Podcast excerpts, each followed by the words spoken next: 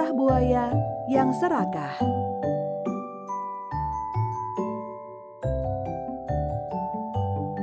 Suatu hari, di sebuah rawa di tengah hutan, hiduplah seekor buaya yang sedang kelaparan.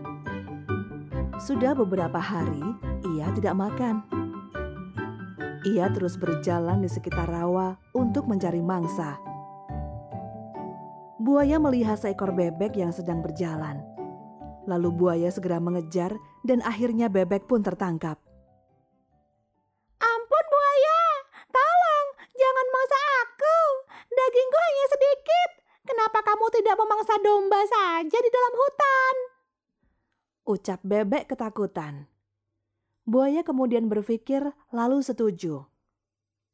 Sekarang kau antar aku ke tempat persembunyian domba itu. Pinta buaya dengan menunjukkan taring yang sangat tajam. Bebek kemudian mengantar buaya ke padang rumput yang luas tempat domba mencari makan.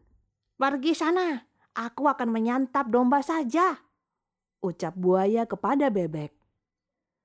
Buaya kemudian menyergap domba itu. Ampun buaya, jangan mangsa aku. Aku masih kecil. Dan dagingku pun sedikit. Lebih baik kamu memangsa gajah saja. Pasti kamu akan jauh lebih kenyang daripada memangsa domba kecil sepertiku.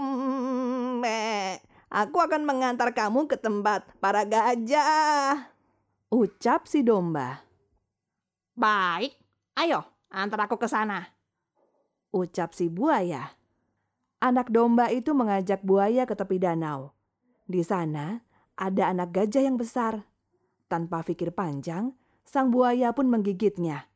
Kulit gajah yang tebal membuat buaya kesulitan. Anak gajah itu berteriak meminta tolong kepada ibunya. Mendengar teriakan anaknya, sekumpulan gajah mendatangi buaya. Pergi dari sini, atau tubuhmu yang kecil itu akan kami injak. Ucap seekor gajah besar kepada buaya. Buaya itu pun panik dan langsung lari terbirit-birit menjauhi danau.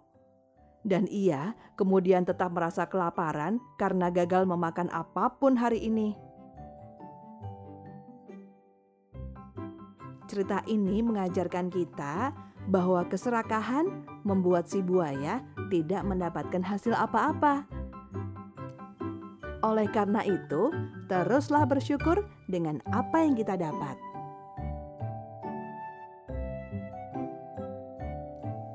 Cerita seru dan dongeng asik seperti ini bisa kita dapatkan melalui Instagram Sahabat Ibu Pintar. Sampai bertemu di cerita berikutnya.